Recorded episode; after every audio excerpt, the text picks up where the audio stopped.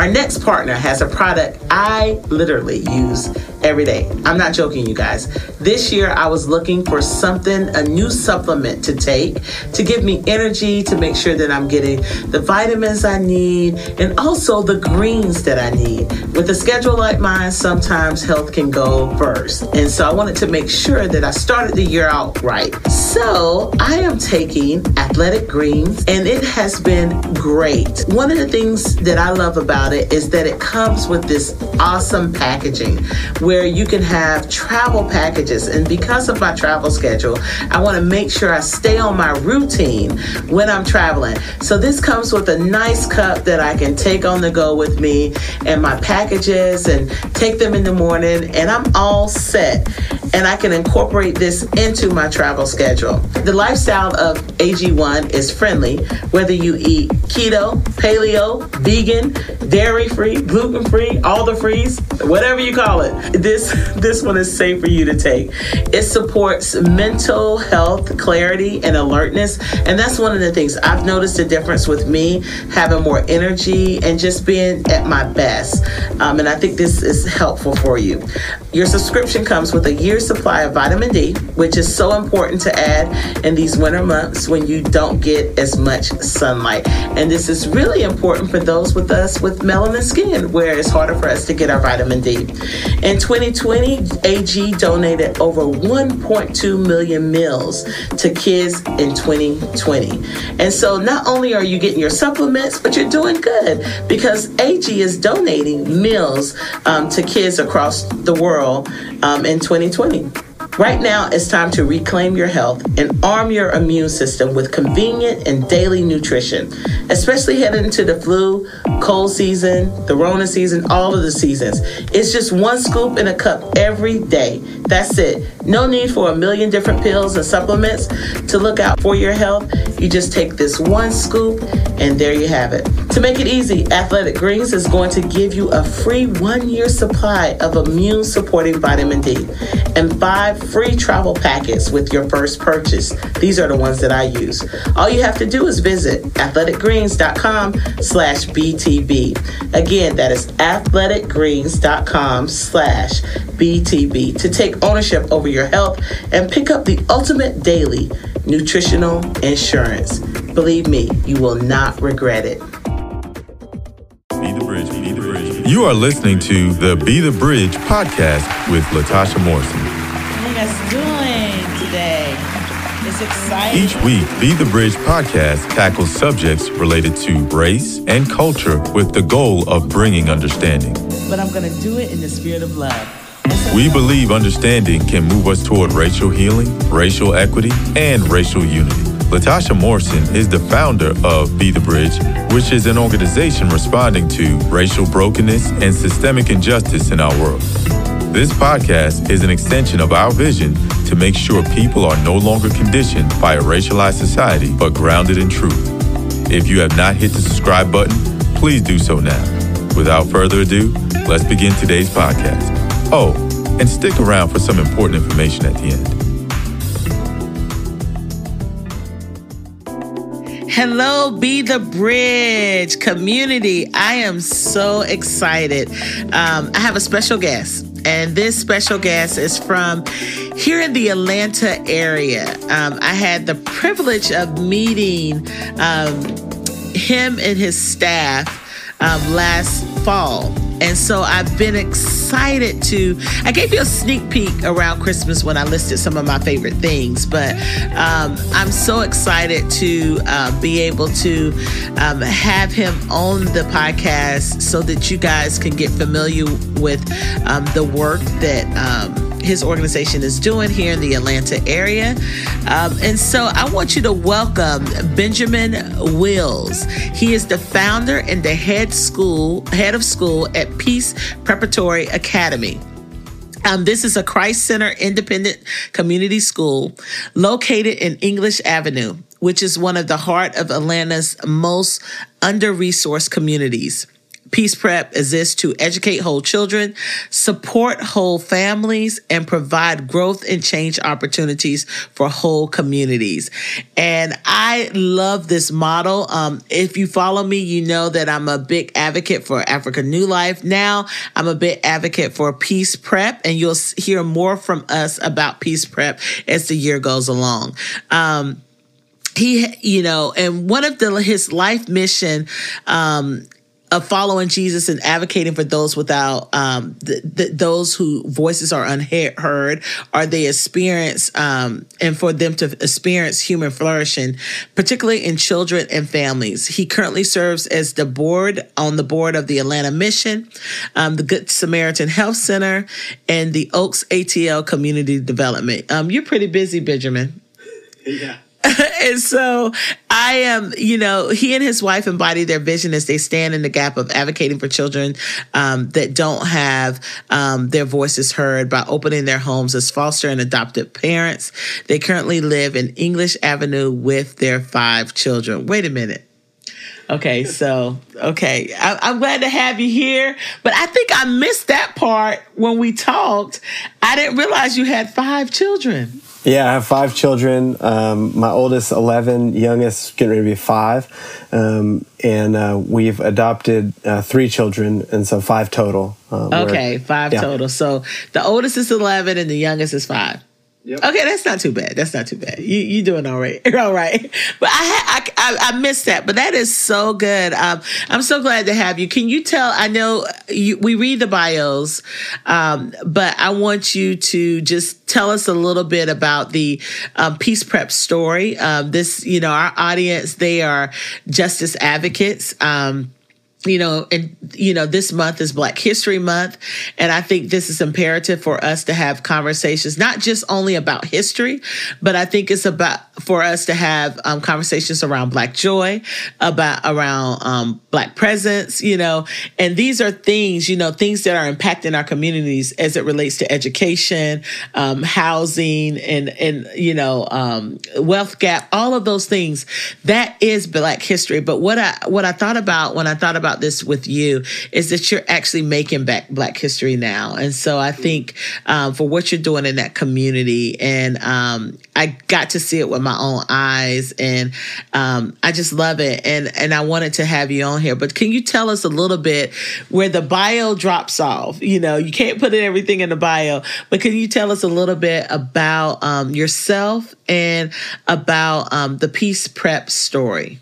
Yeah, absolutely. I'm just extremely humbled and honored to talk with you. And um, it's been a journey. And so, yeah, you can't get it all in those words that you need in the bio. But 10 years ago, this February, during Lent, I spent 40 days and 40 nights asking God um, to allow me to physically dream. And so, saying, you know, God, how'd you make me? What'd you make me to do? And what does this whole love neighbor and love God business look like in the context of a community like English Avenue? So, a community where 60% of the homes are vacant or abandoned, where the schools have been failing for decades. Um, it's the largest open air heroin uh, market in the southeastern United States. Um, sex and human trafficking is part of the story here. Um, but there's also kids and families here. And so, just really wrestling with God saying, what does it look like to raise a family here and to live um, intentionally here in this place? And the Lord was kind to show me a vision during those 40 days and 40 nights. And so I saw these three gears whole children, whole families, and whole communities. And I saw those three gears turning together. And what I believe God was revealing to me was a picture uh, for systemic justice. We talk a lot about systemic injustice and how the systems are working just as they were intended. Um, but we believe God has a picture for flourishing in the lives of people. And that if there's a place in our city where the life expectancy is 20 years less than other parts of our city, um, that that's an issue that Christ followers should be concerned with. And so we got to work. We started with a school. Um, we planted in 2015 with 12 kids in one kindergarten class. We've been adding a grade every year to the point of now we're serving 70 kids in grades pre K through sixth grade, and we'll keep adding a grade until we get to 12th grade. Um, but we've also started to address housing. Um, so launched another community development ministry to focus on safe, quality, dignified, affordable housing. And so what we're really trying to do is look at the whole ecosystem of which uh, people that God God made are being nourished in and saying, how can we bring whatever gifts, whatever skills, whatever talents we have and leverage those to see uh, shalom or peace come to be in the life of a child and a family. And so that's uh, the kind of the roots of the work that we're doing.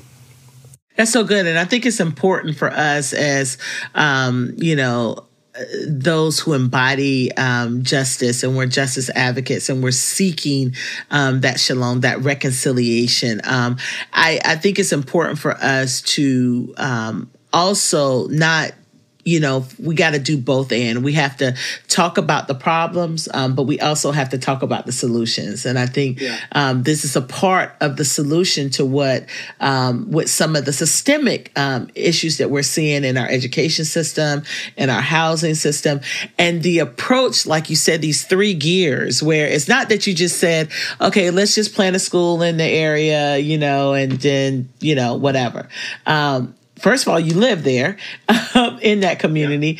Yeah. Um, secondly, you know, you're looking at the whole child and the whole family. I love that. Tell us, you know, and I know, um, when I was going through the area, this is an area, and I, am just going to be honest. Like I, I've lived in Atlanta for a while. I moved away, and I lived in Austin, Texas. For those of you who still think I'm in Austin, Texas, I'm not in Austin, Texas. I live in the great Atlanta, city of Atlanta, right now. Although Austin was great too for me, I'm back in Atlanta. But um, I lived here, and then I moved away for five years, uh, five and a half years, and then moved back. Um, this is just an area um, that you didn't really that i really wasn't familiar with that i didn't go there. I worked um, right at um, coca-cola um, you know went to um, events at Georgia Tech, you know, mm-hmm. but it's just never crossing, you know, it's always those railroads or crossing that highway where you get into this geographical, um, you know, injustice of, of racism that, that we have.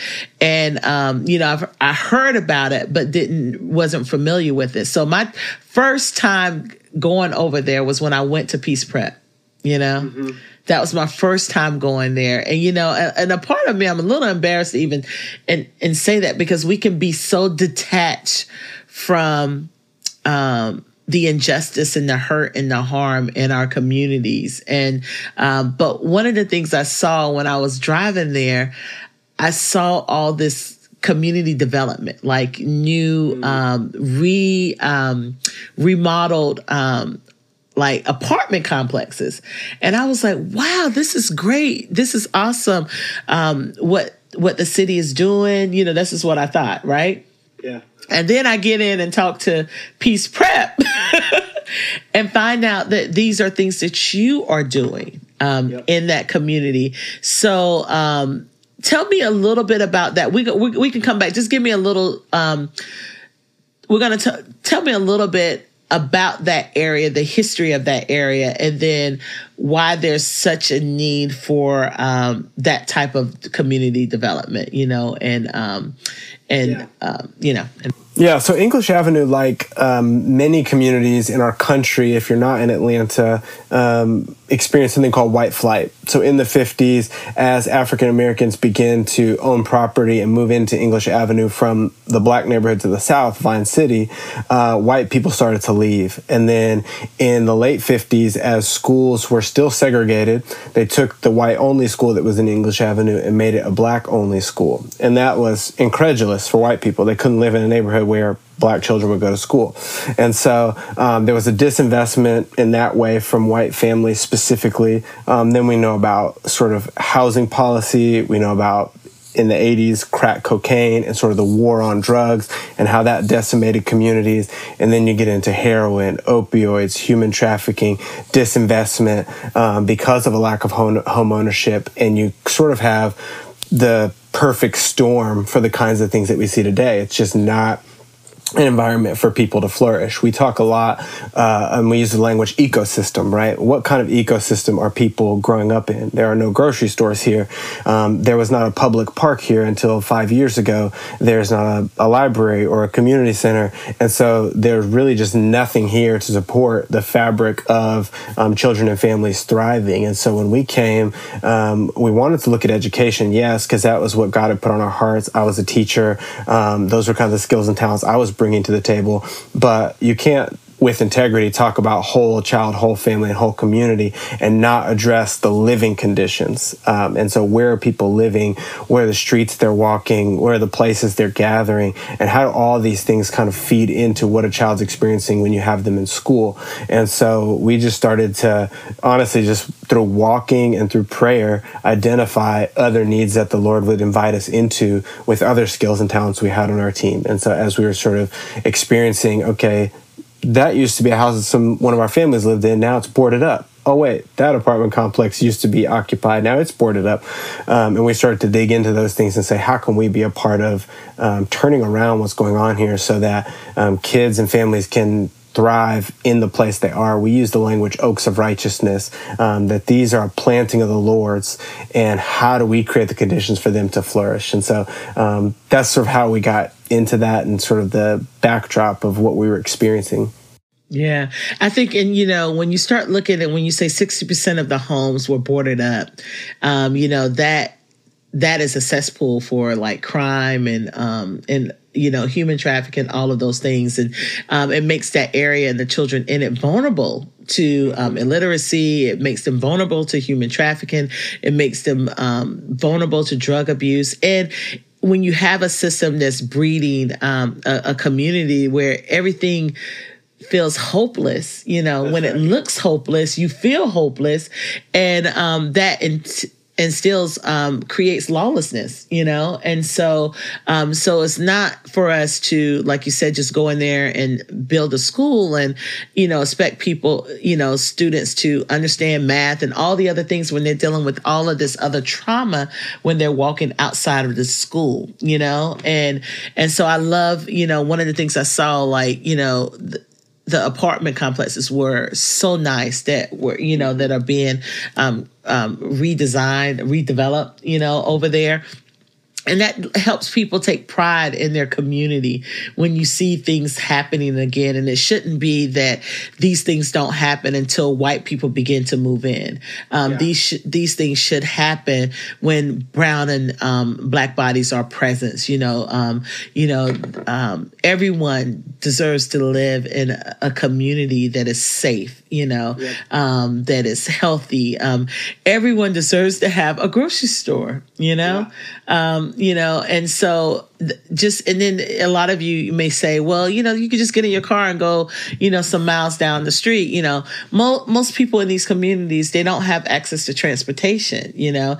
And, and until you start understanding poverty and and the impact of poverty on a community sometimes we can look through our own personal lens um, for those solutions. And you really have to um, do what you call asset development in the community to really understand um, what the community needs and what they're lacking and why it's lacking. I think it's good for you to understand the historical factors that created what's happening. And you see this all across this country. So it's not just here in Atlanta, but you can look at cities and, and states all across this country where you know especially um, um, after desegregation where you had white flight you know yep. and when you're dealing with you know when you dealt with redlining you know and then you have devaluation of homes that were never revalued you're you know and how we build wealth and all these different things so there's so many layers um, um, and so these are some of the area th- this is some of the um,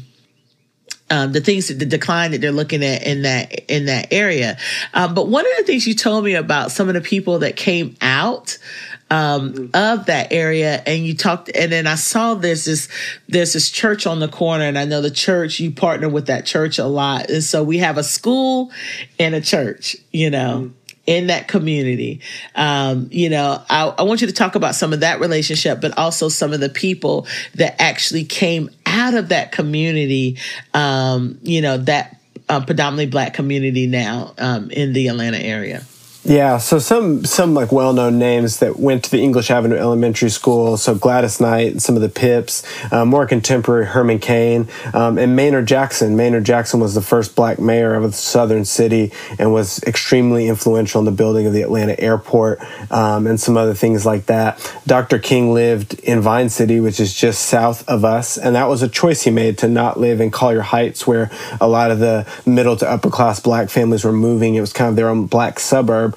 um, but he wanted to live closer to people he was serving. And you can see if you do a quick Google search of Dr. King Vine City, you can see him marching in the streets of Vine City, advocating for housing, the same type of work that we're doing today. Um, and then in our physical building, Andrew Young had his first ever debate for a public office in that space. And so we're just, we're really steeped in an area that some, a lot of the black history and civil rights leaders that we're learning about, a lot of those things happen in and around this area specifically, um, but it doesn't really bear that resemblance when you drive through it today. And so one of the things we're really passionate about, and I think you alluded to this in your intro, was, you know, to have clear vision, you have to understand the past, you have to be rooted in the present, and you have to have a vision for the future. And it takes all three of those things. And so we try to do things to even intentionally bring up these conversations and tell these stories so people know, okay, everything you see here is not the full story. This was a thriving community from the 60s to the 80s when access to education was finally granted to these families. You know,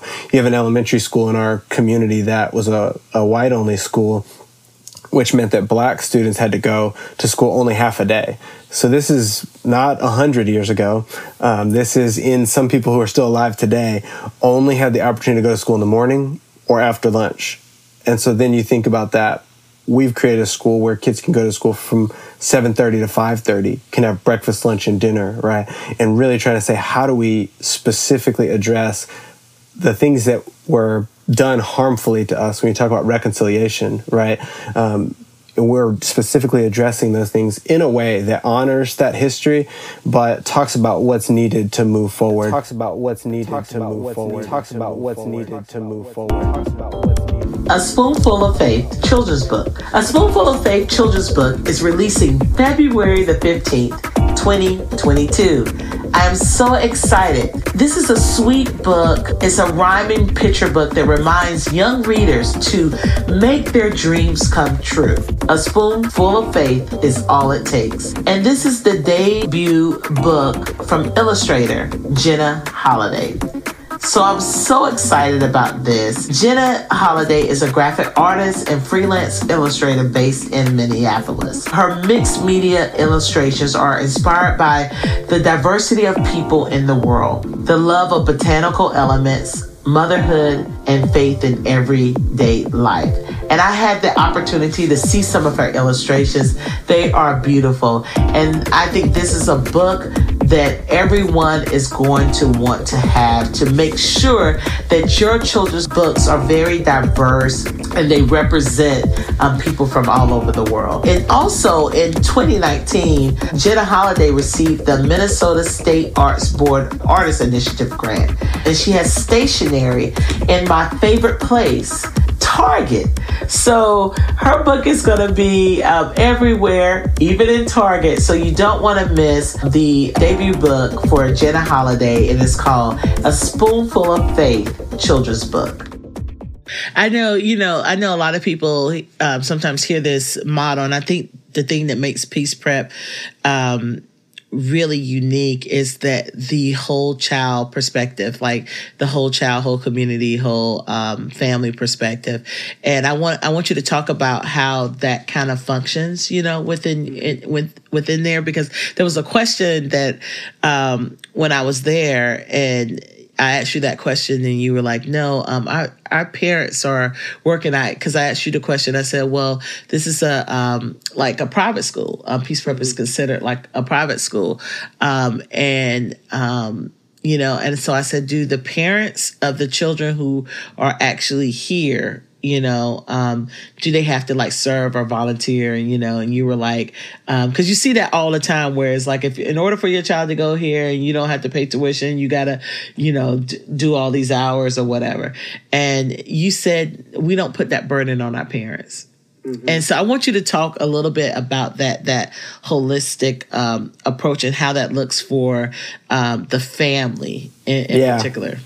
Yeah, and so I'll, I'll say this without throwing other models under the bus, but you had this sort of movement in American history recently of charter schools, right? Um, high performing charter schools in low income communities. And I think what we see with those oftentimes is they set this bar really high so that if you don't meet these certain qualifications, you're not going to come there and you're not going to fit in. And so what that becomes is you're really uh, skimming the cream off the top.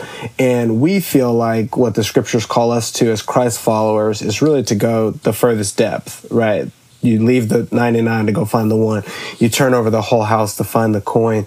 Um, you're really looking intentionally for those kids and those families that are not seen and that are not heard.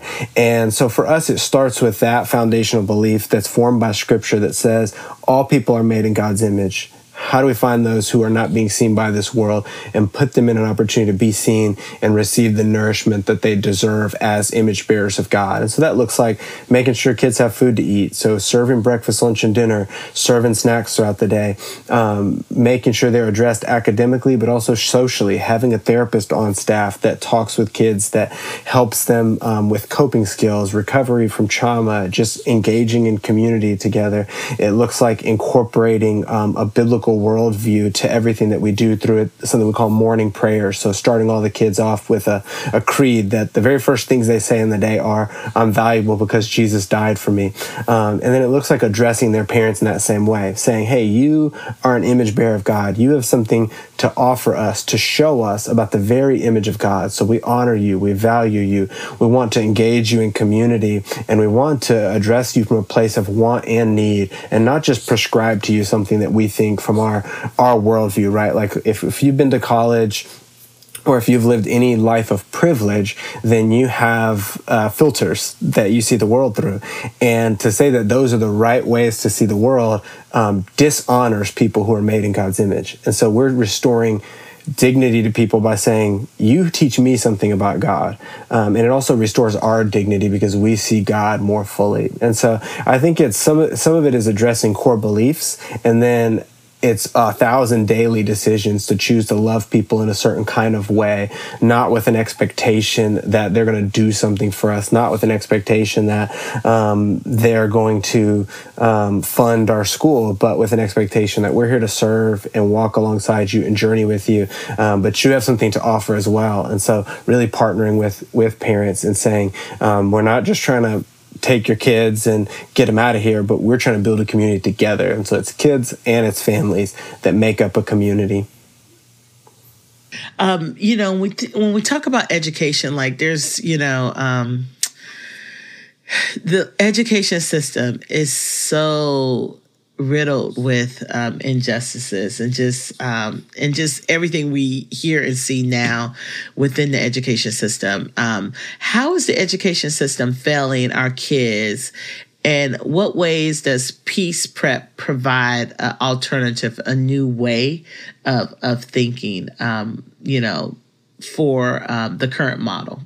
Yeah, yeah, so I would say uh, our current education system, one, it structurally fails our kids because it fails to have a systems approach. It fails to have a holistic approach. It's only looking at um, the educational mindsets. And so I read something recently about trauma, um, and this sounds kind of crass, but trauma makes you dumber Right. Like trauma impacts your ability to learn anything. So when we expect kids that are experiencing trauma all around them to show up and we're just going to uh, impart information to them as this transference of information, that's the only purpose of education. That's a failure from the beginning, right? This model that we're just going to kind of push you along through until you're old enough to then go into a world that you can't compete in. So that's one. Two, I would say we're failing because we are applying these really economic principles to education. So we're applying capitalistic principles to education and saying, well, in this system, there's winners and losers. And so it's okay if some kids lose. And that's bad. We should not want any kid to fail, right? We should not want any kid to not be able to read or write or or be a member of society that has the the tools and skills to do something. And then I'd say the third thing is, you know, this was one you can Google and do some research on, but the school to prison pipeline. I mean, we are we are suspending and expelling African American kids at alarming rates for things that we do not suspend and expel white kids for. And what this does is it starts to put them on a path or a trajectory towards the criminal justice system, which is very, very bad. And so, uh, I think it's it's the the overarching theme here is that we have bad mindsets about what humans are and what vulnerable humans are specifically, right, as children.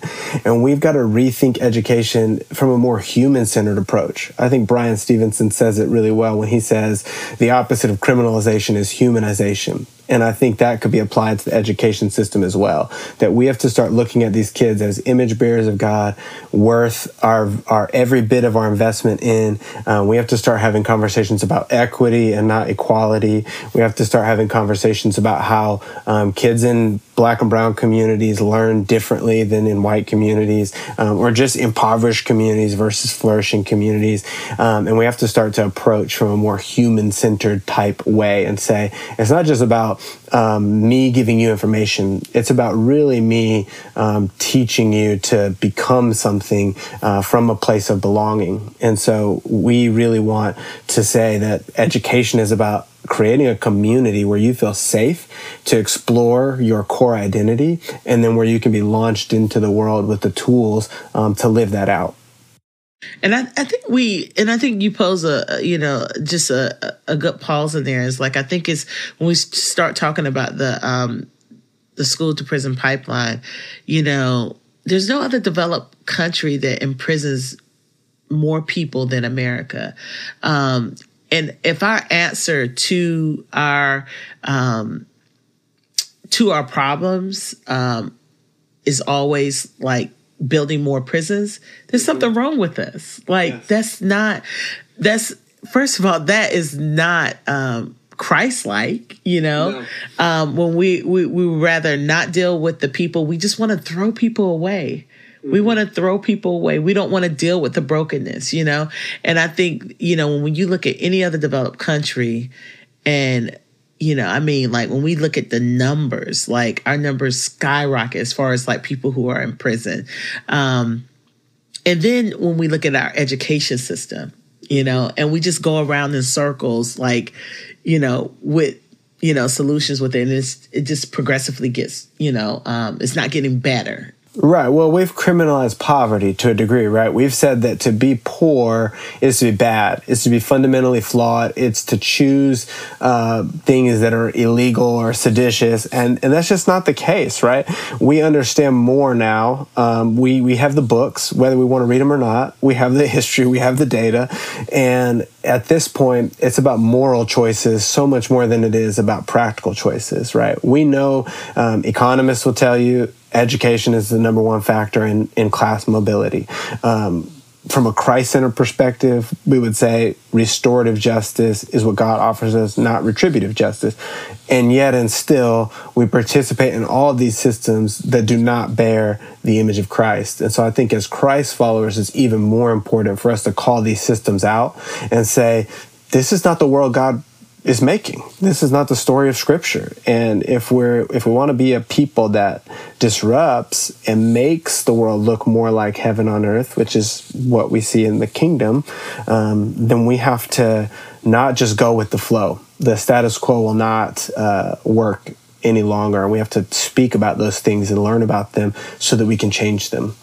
Because there are some incredibly hardworking poor people you Absolutely. know, um, in our in our communities, and I know several of them. You know, some of in my family, you know, and I think mm-hmm. I think that's the same thing. We we see that when we look at other countries, you know, um, and I you know, and I think it's you know we'll look at um, building a school and you know resources as it relates to other countries, but not thinking about our education system and the breakdown here um, within America. You know, like there's a way. Um, I don't feel like it's an either or. I think it's a both and, you know, um, that we can do both. And so um, that's really important. Um, wanted to, I wanted you to tell me maybe um, a story of um, um, community transformation that is happening um, in the area with maybe um, a family or um, something that's happened through your school, um, but just a, um, a story of transformation that's happening.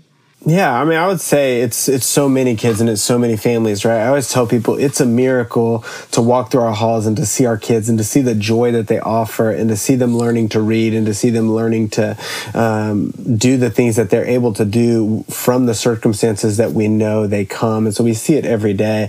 And I think um, in terms of specific kids and specific families, I would say the ones that have moved into the housing um, that you described earlier. So about four years ago, we just if we want kids to be here for 13, 14 years, right, pre K through 12th grade, then we have to address the living conditions and we have to create conditions in which people can stay. And so, if our neighborhood changes, but we're the property owners, then we can control rent prices and we control quality and we can really do something about this.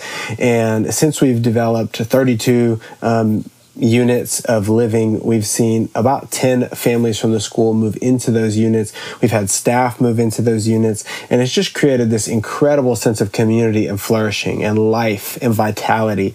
Um, I moved to this community for the first time 15 years ago, and so I've kind of watched it for about 15 years um, just go through different stages where it was very depressing, where there wasn't life, where there weren't people living, there weren't kids playing outside, um, there, you didn't hear the sound of children children. You heard more gunshots and sirens and things like that. And I would say what we're starting to see is that by addressing the physical condition as well as the communal aspects of it by what a school gathers, you're starting to see flourishing again.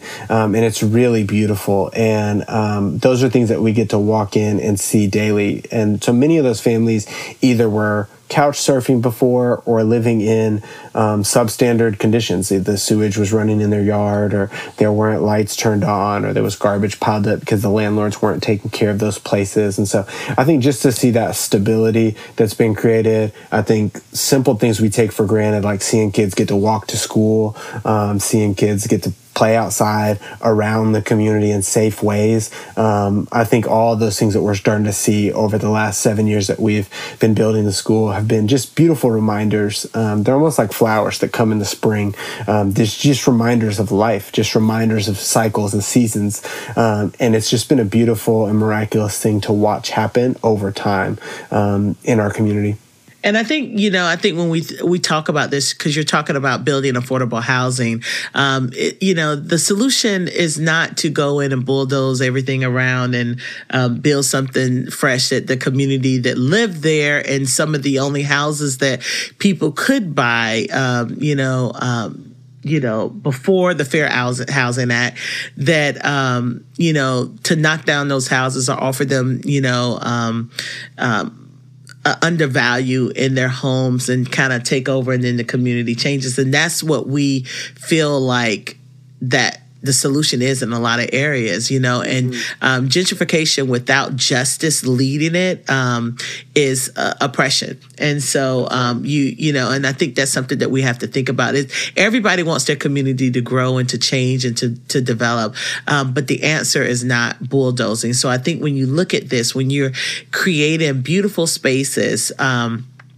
For those in that community to have some stability, some safety, some security.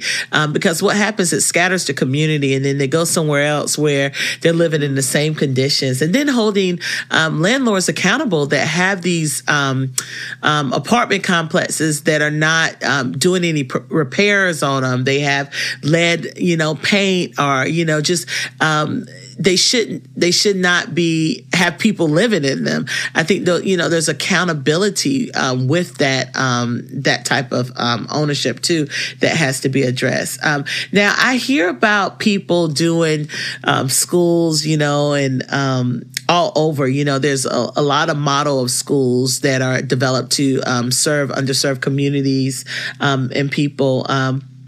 What are some of the common mistakes that you see um, happening when when people are starting schools like this and how have you guys what have you learned from some of those common mistakes yeah, so I think some of the things that I spoke to earlier relative to charter schools, right, is kind of coming in with this approach that um, whatever culture we have is the right culture or the right way of thinking, and you just need to get on board or you won't fit in here.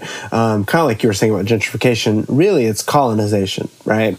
And we want to avoid that at all costs. And so we want to, um, like you mentioned earlier, we live in the community. A lot of our other leaders and teachers live in the community, and so we want to say we're listening, we're here, we're doing this together, um, and we're being informed by um, the people around us, and not so much just telling them how they should be or think or live. Um, I think that's really bad. I mean, I think just setting up these um, things that are barriers like cost or uniforms or um, just kind of stringent, really Eurocentric type ways of thinking that like either you fit in or, or you get out. I think those are some really, those can be really harmful things. Um, I think even the language you use is important. And so, you know, we often don't say we're a private Christian school. So we like to say we're an independent, Christ centered community school, right? And so even choosing language that becomes more inclusive and more um, and I think just being willing to have those really hard conversations and being willing to address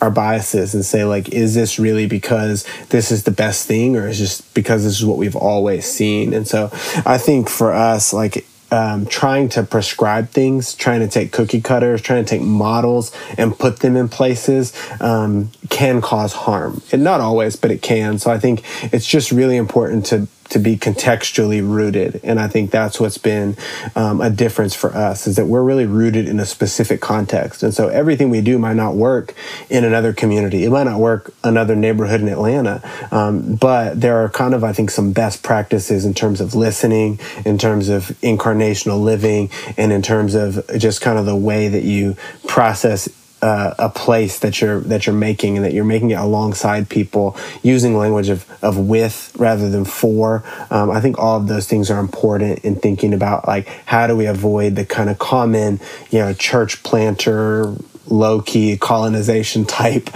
um, approaches to things um, where again it's not always inherently bad but a lot of times it is and I like the way that that's the other thing I noticed that, um, you know, um, a lot of times you'll see a church and they may have, um, a school that meets there or, you know, they, um, you know, allow a school to use their building, you know. But what I notice is that this is a school that allows a church to kind of, um, you know, use, utilize. So it's like kind of like a, um, you know, a multi-purpose like type facility that you're creating where it's not just so much as like a church having this building that's only used on Sunday or maybe twice a week, but a school having a room that a church could could utilize, you know, and so it's built around the school instead of um, the church. I like I, I saw that and I was like, that's a great way to think of it. And I know there's some other um, churches that are doing that same thing, where it's like, you know, wh- why are we building this big building to use, you know, just a couple times a week, um, you know, when we can look. M- more into community development and what the community needs, especially in areas like, um, you know, um, English Avenue. Yeah, for sure. And this is, I think this is what you see Jesus doing, right? You see Jesus addressing constantly the physical condition of people, right? Giving sight to the blind, the lame walk, the, the deaf are made to hear, the mute made to speak.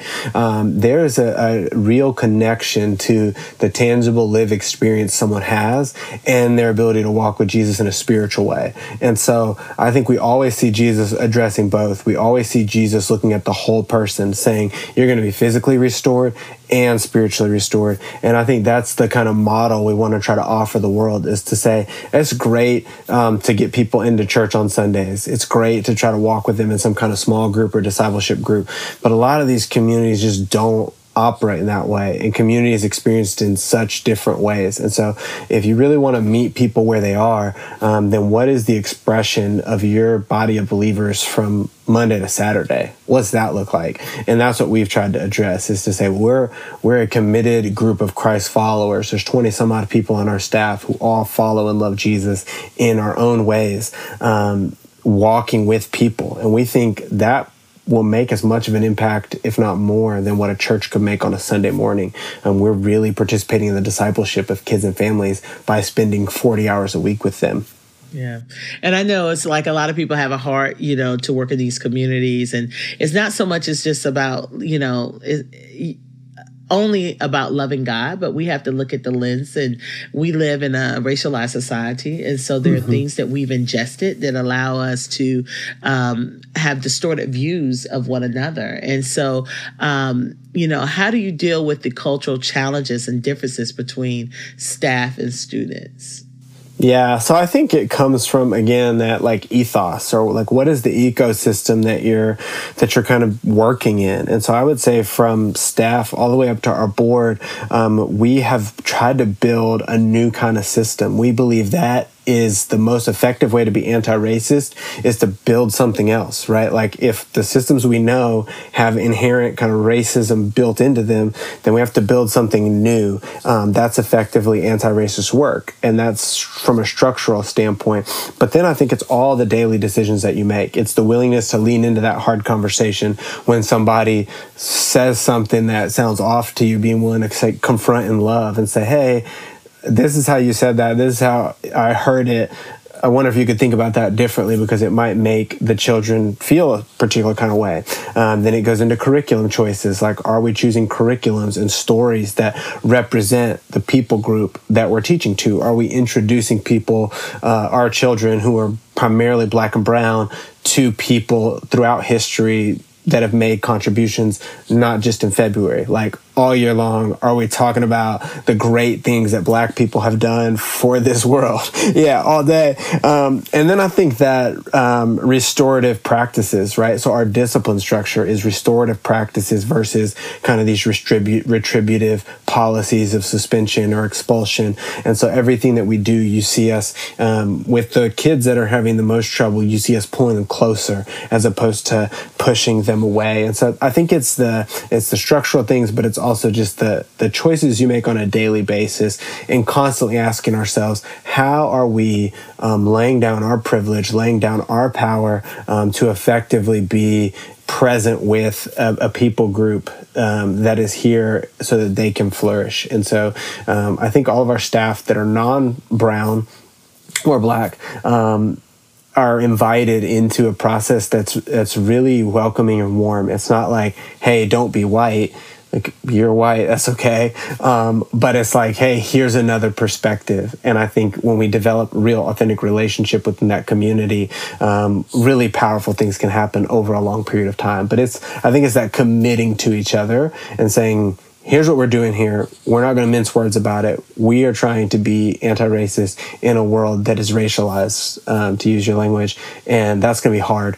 Um, but here's what we're committed to and here's how we're going to continue to think through it and here's why we're thinking through it yeah that's good uh, what current projects are you working on um, at peace prep Oh, we have two really, really exciting projects. Um, we're in the early stages of a capital campaign to actually build a 35,000 square foot facility. So, our community um, didn't have a school for 20 years the school that was here cl- last closed mid 90s um, and has been kind of falling in on itself. And so we believe it's really important for the community, for those walking by, driving by, passing by, to see a beautiful school building that represents the hopes and dreams and a future for our community, an institutional anchor um, that can be um, on the on the corner that we believe um, the Lord's doing a powerful work. And so we're trying to build a 35,000 square foot facility. It's a $15 million project. Um, and we believe that it's going to have uh, enough classrooms for pre K through 12, a gym, a library, some community aspects, and a full commercial kitchen. So, really, um, will enhance the life of our community in more ways than just through the school. Um, and then another project we're working on, which will be even uh, shorter term than that one, is we uh, did bulldoze one property that we owned. There was a house kind of that sat between our school campus and our apartments. Um, that was that hub for activity that you talked about. You know, you would frequently see somebody drive up, drop a suitcase, somebody else comes in an Uber, gets the suitcase, that kind of thing. Um, we took that house down and we're actually going to build in its place three units of retail and six more units of housing on top of that. And so we'll have a corner store, which will have, you know, a market where people can get fresh food. We'll have a barber shop where people can spend time um, and and get their haircut. And then we'll have a laundromat for our tenants. So they'll have key card access to a laundry facility as well as a leasing office. And then that'll allow us to have six more units of housing. And so that's going to, project's going to start next month. Um, and hope and take about a year. And so, really, again, focusing on a new layer for us, another layer of the onion, which is economic development. And so, education, housing, economic development, employment. Again, these are all things that are addressing the ecosystem um, for kids and families to flourish. And I love the idea. If you understand what um, barbershops and um, beauty salons mean in our community, like this was the hub where um, wisdom and nuggets and all those things are are taught and learned. You know, um, right. you know, I just you know just from my youngest childhoods I was fortunate to to be able to go to a salon and you know just just have great memories about that and um, even taking my little brother to um, to the barbershop. Like I mean you you can bust a gut in there laughing and you know just just all kinds of things. So I think that's something good uh, when you think about our communities having some of those staple things you know and um, in, in the community. So I'm, I'm excited about that. And so you said you break ground when next month. Okay, yeah, next so month, and we're gonna March put everything. Okay, March or February. Sometime, but yeah, March. Okay, cool. And we're going to put all this information up. So, those of you who want to get involved, if you're in the Atlanta area, um, if you're not and you want to donate towards this, we're going to have all that information up. Um, I wanted to, um, as you know, um, how can others um, get involved? So you can tell specifically. We're going to put some information up, but what are some things that other people can do? Because I know some people are listening to this and say, "Oh my goodness, I want to be a part of this. I want to be a part of this growth. I want to learn from Peace Prep. I want to, um, you know, come and check out the community and." and see what you you guys are doing um, you know because you're, cre- you're creating a great blueprint um, for others to follow um, i haven't I know there's this is happening, you know, throughout our country, but um, I haven't heard of a lot of it, and so it's good to have this right here in the Atlanta area. And I think um, it's so instrumental when you think about this is the birthplace of the civil rights movement. Um, mm-hmm. You know, um, for this to be happening in that area is just really significant. And um, and so some of these people that you know went to these schools, you know, we need to get them on board too. You know, um, with this. Yeah. But how can others get involved? Yeah, that's a great question, and I think it's it's fun to talk about on this podcast because we had somebody who listened to an episode you did with Lecrae, um, who heard about us and then ended up coming to volunteer at our golf tournament. They came from Alabama um, to volunteer at our golf tournament, and then they came and spent some time with us on campus. And so it's a good reminder that um, come and see, like come and see, and. Uh, yeah that so the number one way is to come and see get in touch with us and come see what we're doing. Come walk come walk it with us. Um, i love the story in the gospels where um, john's disciples come to jesus and they say like hey are you the one or is there another one to come? And he says you know yeah go go back and tell them the, the blind see the lame walk the deaf hear and, and that you just have to see it. And you have to see the evidence and the miracles of god to really get engaged with this story. Um, so you can find more information about that on our website. You can go to www.peaceprep.com you can follow us on social media on Instagram and Twitter at Peace Prep or Peace Prep Academy or Peace Preparatory Academy on Facebook. Um, but get involved. Um, you can sign up to receive our newsletter. You could become a monthly partner, our Peace partners um, who give on a monthly basis, um, or you can just just follow what we're doing. Just watch it. Um, we send lots of information out um, through our website, through our podcasts, through different channels because we want people to know what God is doing in such a way that they want to go do it in other parts of their life. Um, so we know some people will come and they'll get involved with what we're doing specifically, and that's great. And we know some people will come and be inspired and then go do it somewhere else, and that's also great. Um, and so we love to be a learning lab if we can. Um, so come walk the grounds with us, come see what we're doing, um, and then connect with us and stay connected to us. Uh, what's next for Peace Prep? So I know you're uh, building, um, you know, the, the uh, ec- doing some economic development, and you know you have this plan for this this uh, new school. Um, what else? What's next for Peace Prep? Yeah, so middle school. So we're gonna have seventh grade next year. We have sixth grade this year, which is kind of middle school, but yeah, getting into middle school. We're gonna relaunch our after school program. Hopefully, as the weather starts to warm up and COVID starts to do something different. Um, those are a couple big things on our plate, and so if you're looking for a great school to work at, um, we're getting ready to kind of release all of our job postings. We'll have a lot of positions available next year for our growth. Um, and then we're hoping to get to 100 kids next year, which will be really exciting for us. That's a milestone in growth. Um, and we're just excited to, to really do more of what we do and at a greater depth to continue loving and serving kids and continuing to grow our roots in this community um, and just opening our hands to say, Lord, whatever you have for us, we want to walk in it. Okay, so um, growing to 100 kids, open middle school. Good luck with that. They, middle, middle school students are the best, and I know some people are listening and said, "What? I have one." Nah, uh, but they are. It's and it's such a um, just critical. Um, it's critical years, you know. Um, you know, and that's when you really begin to see, you know, some of the cultural and um, racial divisions happening in that that, that sixth grade um, year. You know, some of the beginning stages of middle school, and so I think there's a lot that could be done. You know, um, you know, within that um, age range um, that can benefit society as a whole if we really focused on it and, and leaned into that and not try to pretend like it doesn't happen or it doesn't exist. Yeah, yeah. I was a middle school teacher, so I have a special heart for that age group because I think, yeah, you're they're right on that cusp of they still listen to you a little bit and they can be influenced, and then they start to get to eighth grade and have a mind of their own, and you can see kids do some really amazing things in the world. I I still talk to several of my students. One of them comes back and um, substitutes at Peace Prep all the time.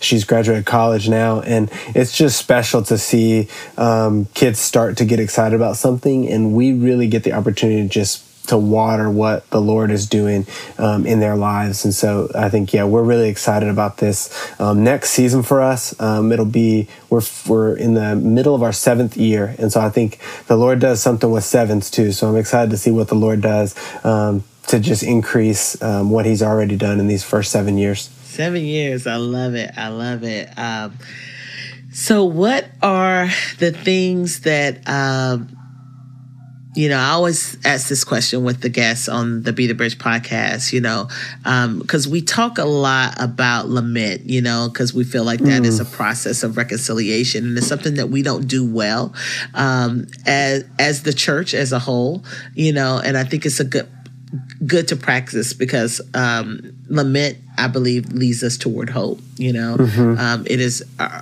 a, part of our way of worshiping God and communing with God. You know, um, what are what are some things that you're lamenting right now? Yeah, I mean, I think I'm I'm lamenting the reality that schools like ours have to exist, right? There is something um, I I would say again for people to kind of dig into the history of this in the South specifically. Um, white Christians are really the ones who kind of established private schools as a mechanism to maintain segregation. So there's a very it was a very racist intent in the initial creation of white Christian schools, Christian private schools. And I think I lament the reality that we still have to convince people that kids are worth investing in in this way. That people still ask a lot of questions about how much it costs and why this and why that. And you have to really prove to people that this place deserves to exist. Um, I think I also lament the reality that um, there are generations in our community who didn't get to experience what we're creating. There are parents, there are grandparents who, um, in a sense, are still hopeless, right? They don't believe that there's anything else that's possible. Um, and I lament the reality that that 20 year life expectancy gap exists in our community because a lot of kids die young and a lot of kids don't get to even finish school. And so, you know, by the Lord's grace, and we haven't had to experience any loss like that in our history, but we've seen the funerals of kids who um, either died to violence or were run over, or just the different things that we know happen all around. And so I, I just lament the the fact that the conditions in our community are not for the flourishing of, of people and that's sad. Um, and it's it, but there, uh, like you said, it's not without we're not without hope. Um, but there are some really just sad realities about the situations that our kids and families walk in and out of on a daily basis. Um, and so and and there is something that we need to own in order for real reconciliation to happen. I think that we have to own that um, Christian people perpetuated systems of injustice to the point that we're still trying to change a trajectory in the life of someone. And I think that is is something we have to be honest about and, and lament. Yeah. So good. Thank you so much for sharing that. And it's kind of like we don't want to continue to repeat the mistakes of history and perpetuate, um, you know, um, injustice and acts of racism, you know, within the body of Christ. And we see that, and that's what so many um, of us Christians are lamenting. You know, this denial, um, this deflection, um, and this defense. You know, of mm-hmm. you know um, of racism and systemic racism and the impact of that and how the church played a major role. Um, so I, I, my prayer is that we repent, that, yeah. you know, we repent and um, we repair, you know, and restore. And so um, that's right. Step yeah. two and three. Yeah. I mean, there's yeah, a lot of empty repentance. Yeah, there's a lot of empty there repentance. There should be some action after that. that's right. you know? There should be some action. Yeah. I think, you know, John the Baptist says it best, right? Bear fruit in keeping with repentance, right? It's it's an ongoing process um, of repair, and I think that's the work that we see ourselves doing. And again, we open we openly invite people to come and learn more about that, so that they can be a part of that fruit that we'll see from this repentance bear f- fruit in keeping with repentance. So good. I love that. Um, I, I, would end there because that was so good. But I also want to um, talk about what are the things as we close. This is the last question. Um, you know, Benjamin, what is something that is bringing you joy right now? Oh yeah, my kids I think are bringing me a lot of joy, a lot of joy and pain. Um, but they're in that they're in that stage of life where um, they're getting to explore their interests, and um, that's exciting to see. And, and getting ready to kind of emerge from this COVID reality and getting to do sports again and things like that. So that's bringing me a lot of joy in my personal life. Um, and I think the school. Uh, brings me a tremendous amount of joy. I think getting to see people come alive and come awake to God in new ways through the work that we're doing um, just it is a privilege and it's an honor and it brings me a lot of joy to walk with people and see them um, come to realize gosh something really hard happened here but something really beautiful is being made out of that. And so that brings me a lot of joy. And then the last thing i'll say is i love reading um, and it sounds weird but i'm reading a lot of books on trauma and uh, spiritual abuse and things like that. And it's bringing me a lot of joy just to uh, have a vision for how God wants to use um, the church uh, to restore a lot of places that are broken in our world. And so I'm. Uh, it brings me a lot of joy to get to know more about how God made our bodies and our minds um, and how we can heal from those things. So good. Thank you so much. This is, I mean, you guys, this is bringing me joy to know that um, work like this is happening in our community.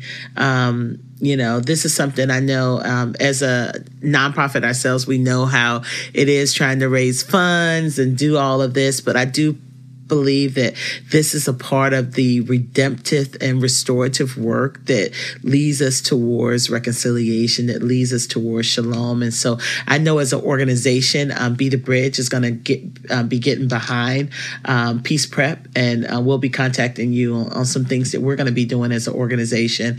Um, just of a way to show, um, you know, we're, we're also working on a problem, but we also are working on solutions. And so yeah. um, we want to partner with organizations that are also a part of those um, solutions. So we look forward to developing a continued partnership with um, Peace Prep. Um, shout out to Lecrae for, you know, yes. for, um, you know, you know, talking about this on Instagram and getting me really curious and um, having him on um, the podcast and um, being able to talk about um, um, Peace Prep and the work that he's doing there and, um, you know, how he's partnering with you guys. And then, you know, going to see for myself, you know, and saying, wow, you know, because I go, I go to Rwanda and do work with an incredible organization called Africa New Life, whom I love, the, the, the vision of, of Pastor Charles. And when I was talking with you, I was like, we have a Pastor Charles here, right here in Atlanta, you know, and I just, I, I love that because, you know, um, African New Life has this holistic approach and I love how they do it and how it's being led by Rwandans and it's a beautiful work. Um, and then that's what I, I was feeling, you know, um, when I was talking to you with Peace Prep, I was just like, this is a part of the solution. Like this is a part of the flourishing of all. And and just, you know, thank you. I'm I'm just, you know, I'm thinking about that. The time that you were talking about you were praying and fasting for 40 days and God giving you this direction. Um, that is around the time where, you know, um, Be the Bridge was starting up too. So we were kind of starting up around um, the, the, same time and and and to see uh, what God is doing um, through your obedience and how lives are being changed and communities are going to be continue to be transformed. And we cannot forget um, those broken places. You know, we cannot move on and turn our backs on um, things that are hard. You know, um, there are solutions. You know, um, no one is um, beyond God's repair. You know, I, I don't believe that, you know, um, and, um, you know, and I think broken systems create broken people you know yeah. and and i think when we start doing something about those systems and creating um, you know um, spaces like you you're creating with Peace Prep. Um, that is what this community needs, but it's also a beacon of light for other communities across this nation um, to print. So thank you so much for what you're doing. Your staff, I know you don't do it alone. You know, you, we got to have good people around us, um, like myself, to help us. You know, and keep our arms lifted up. And um, and and thank you for saying yes. You know, to this. I know it's difficult work. I know it's hard. I mean, I run a nonprofit. I know it's hard. It's hard work. Yes. Um, but the resources are there. And um, and um, and you know so i'm grateful for that so thank you so much for joining us on the be the bridge um, podcast and i'm so glad that community we were a- able to bring this conversation um, to you um, what better time than Black History Month, you know, um, to talk about this? And so, if you're in the Atlanta area, um, you know, go check out the work that's been done in English Avenue, and I, you know, and um, go to the website. We're going to post all the information.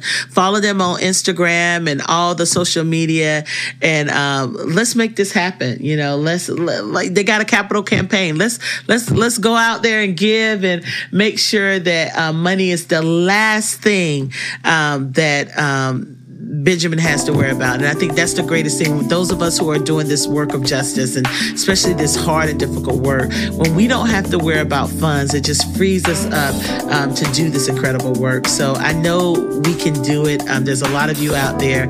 Um, so, you know, I just feel led to say that. And, and, so let's make sure that money is not a problem for, um, for Peace Prep. So thank you so much, Benjamin. Um, appreciate you so much. Okay. Go to the donors table if you'd like to hear the unedited version of this podcast. Thanks for listening to the Be the Bridge podcast. To find out more about the Be the Bridge organization and or to become a bridge builder in your community, go to bethebridge.com. Again, that's bethebridge.com. If you've enjoyed this podcast, remember to rate and review it on this platform and share it with as many people as you possibly can. You can also connect with us on Facebook, Twitter, and Instagram. Today's show was edited, recorded, and produced by Travon Potts at Integrated Entertainment Studios in Metro Atlanta, Georgia. The host and executive producer is Latasha Morrison. Lauren C. Brown is the senior producer. And transcribed by Sarah Connatser. Please join us next time. This has been a Be the Bridge production.